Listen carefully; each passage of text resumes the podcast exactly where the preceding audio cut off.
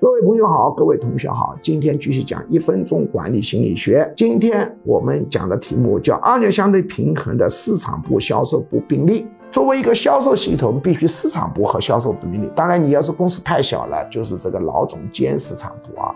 一般来说，稍微大点的公司就要市场部和销售部并立。销售部是干什么？把钱收进来的。市场部干什么？花钱的。花钱干什么呢？做广告，做宣传。重点客户重复拜访，怎么样的话，销售部就不能垄断客户资源，调查市场信息，免得呢只听销售部的人整天告诉你价格太高了，价格太高了，价格太高，你闹不清市场的情况。